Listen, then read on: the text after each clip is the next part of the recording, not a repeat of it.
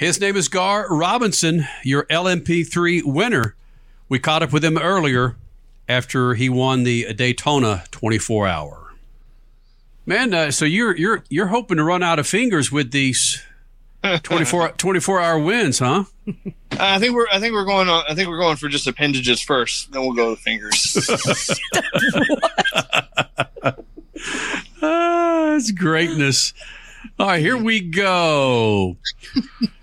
Freak Nation LMP3 winner again from your Daytona 24 hour, Gar Robinson, joining us here in the Freak Nation of the Lucas Oil Studios, uh, hanging out in his bus, holding on to his phone. If you're watching this on YouTube and Twitch and Facebook Live, uh, you look a little gassed, man, like you just ran a 24 minute race. You're a little Yeah, tired, huh? yeah. I guess I look at I look I get we don't really go for uh the goal never really is post race aesthetics, but we are I am what I am, I guess. Yeah, that, that hair looks a little matted down like you wore a lid for uh, a few hours, buddy. Yeah. Well, more of a beanie. It was really, really Yeah. cold. It was like thirty something degrees all weekend, so or like all night. So it was tire temps were not were not easy to get, and uh, yeah, there's it was quite cold for Florida. And I thought I thought people go to Florida to be to escape the cold winter from up north, but I guess it found us here. Yeah, and post race aesthetics are not necessary when you're a winner for crying out loud. And now it's two years in a row and you're the champion. You can just tell Kenny to put it where the sun don't shine, you know? Whoa. Yeah, Wow. That's brutal. Yeah, he says. As He a says, matter, yeah, as a matter of fact, yeah, Kenny, you should. Holy smokes. Uh, fighting words, Gar Robinson. do what? I said, those are fighting words, man. No, we had a go, we had someone trying to get in the motorhome. Got it. I throw pillows at them. Cool. Hey, you, you talked about the, the, the cold, and I haven't heard too many drivers complain about it. Uh, was it better than running in, you know, 85 degree, 90% humidity when it was 30 degrees? Yes, for me because I'm I, I'm quite the sweater, but uh, the only problem the I, I liked the temperature. The temperature was fine until I started losing like feeling in my feet. So we have like a so, uh, it, but I bet for like for a guy that has like a, a a front engine car, I bet I bet they were loving it. But uh, it was it was getting a little bit chilly. I uh, this is why I kind of don't go snow skiing anymore. I kind of I'm more of a water water sports kind of guy now. But uh, no, it was it was it was pretty chilly. Uh, I think I think when I started, it was maybe low 40s, high 30s, and then uh, toward the end of the night, or the middle of the night, it got to be like 33 degrees. I think I saw, but uh, I, I started out like four hours in the car uh, for the first stint, and uh, uh, my my my feet were pretty for pretty uh, pretty chilly by the end of it. Oh, so you're you're not talking about your feet being chilly, sitting in the pit box, or d- d- basically waiting out for your next turn to drive. You're talking about as No, a we're- driver. We're talking about we're talking about 180 mile an hour wind Oh. chill. Oh, oh And, uh, my gosh, never yeah. even thought of that. Yeah, but uh, Yeah, that's not we had- comfortable. we had most of the uh, most of the um, the front foot box taped up as best we could, and uh, the the all the vents kind of coming in. We got most of them in, most of them taped up. But uh, yeah, it was it was pretty chilly. But I mean, I, as long it could be whatever temperature it wanted to be, as long as it wasn't raining, I was just fine. Okay, so even with a lack of tire grip and your feet almost frostbitten, you were a okay because guess what? You still brought home the win. Yay! Exactly, exactly. so. Wow. Gar Robinson, you won the first LMP3 race and almost every one since then. You dominate this class. You like staying there or maybe moving up to something faster where you may not be as dominant? I think we might. I think we want to stay here for a little bit, um, until something, uh, until uh, until a better opportunity or better class or opportunity uh, presents itself. I know in the next uh, the next few years, there's going to be a lot of different changes in the IMSA uh, the IMSA paddock or the IMSA uh, class structure and stuff. I think some classes are changing styles of cars and and stuff like that. Like these cars are so. Uh, there's such a large investment initially um, so we never really want to uh, we'd like to kind of get the most out of our investment when we buy a car or buy or start a program with a specific type of car because when you start, you have to you have to have spares and engines, and you do development and all sorts of testing, and the the team starts to know that specific car. And then when you decide to change cars, you you have to kind of restart the whole the whole process again and go do that again. So um, we like LMP3 a lot right now, um, but I think in the future, uh, definitely definitely something uh, a little bit more probably would be was probably definitely in our in our uh, in our sights. But for now, I think we're uh, we're going to focus on um, 2022 and uh, trying to defend our, our championship from 2021.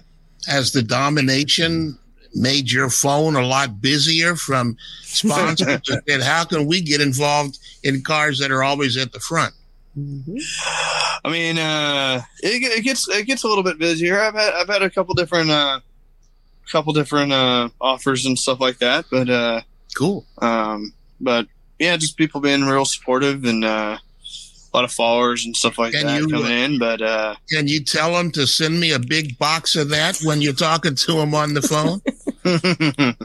I'll do I'll do my best.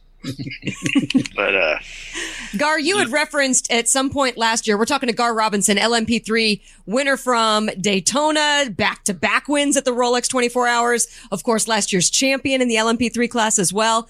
And you had mentioned after your championship, I don't know if this was at the banquet or at an interview sometime after that, that you learn every time you're out on the track. You learn almost every lap something different. What did you learn in the off season and what did you learn throughout this race to keep this momentum that you guys have going? well, I mean, for for this for well, all the momentum, all the momentum kind of.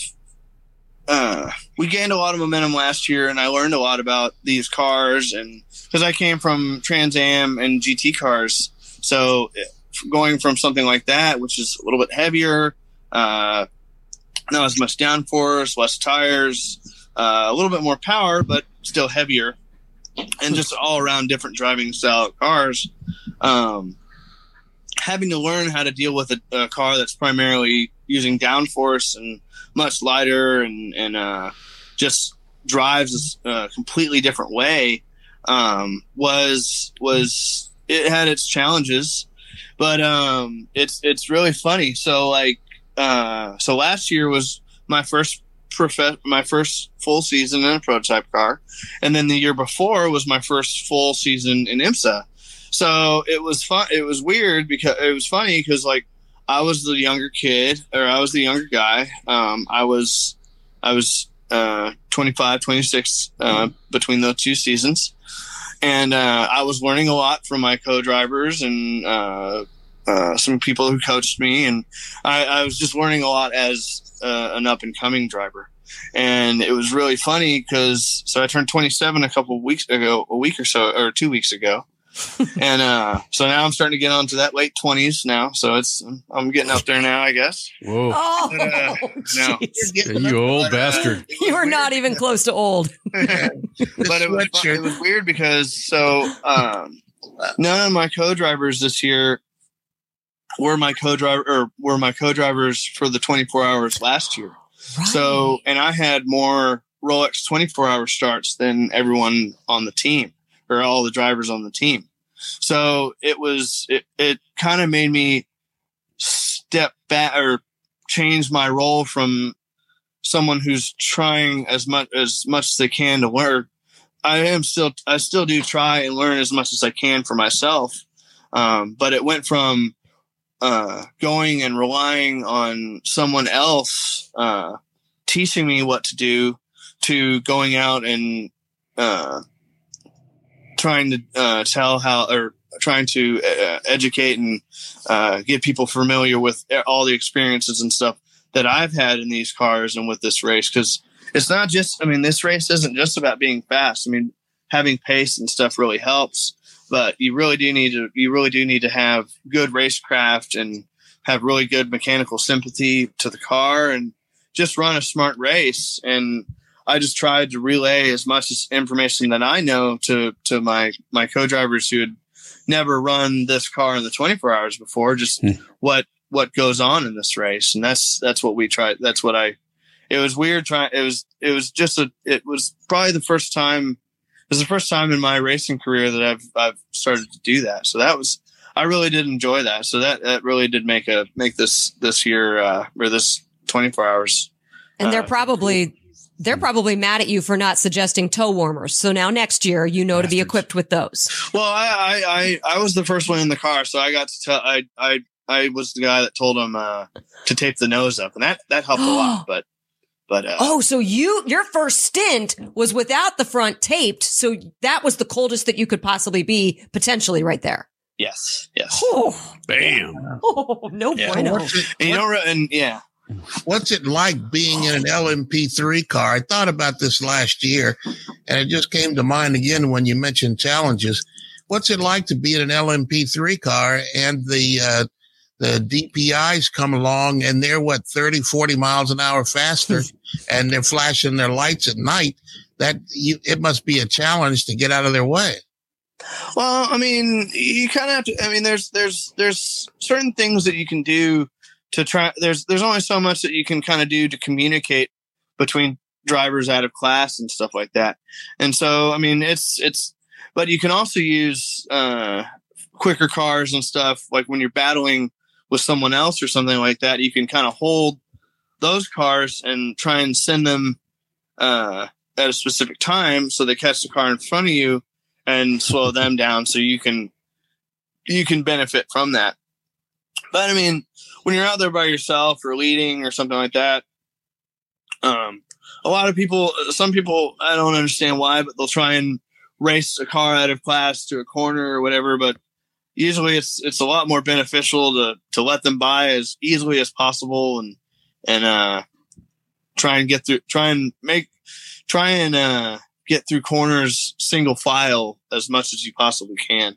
But uh, just you got to measure out your risks in all in all different situations and and stuff. And we rely a lot on our spotters and stuff like that, especially at Daytona, because um, there, it's uh, daylight and night. So uh, there's that. But for the most part, I mean, you kind of kind of just have to be smart with it. You, I mean, it's kind of nice because I was I, I've I've been kind of in not in DPI scenario, but uh, at least in in going to prototypes now, I'm I'm not the I'm not the uh, the slowest class anymore. So I I I kind of understand what it's like to pass and to be passed.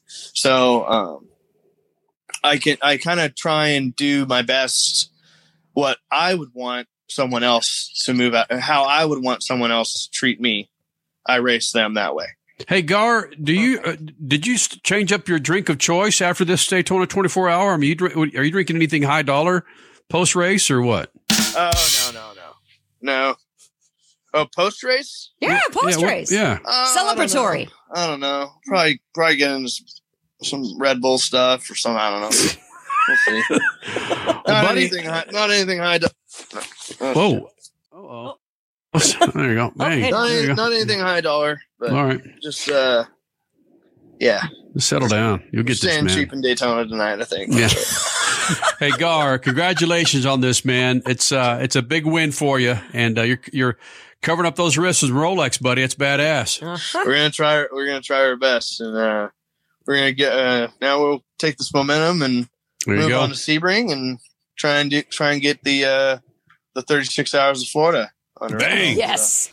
Gar Robinson here in the Freak Nation.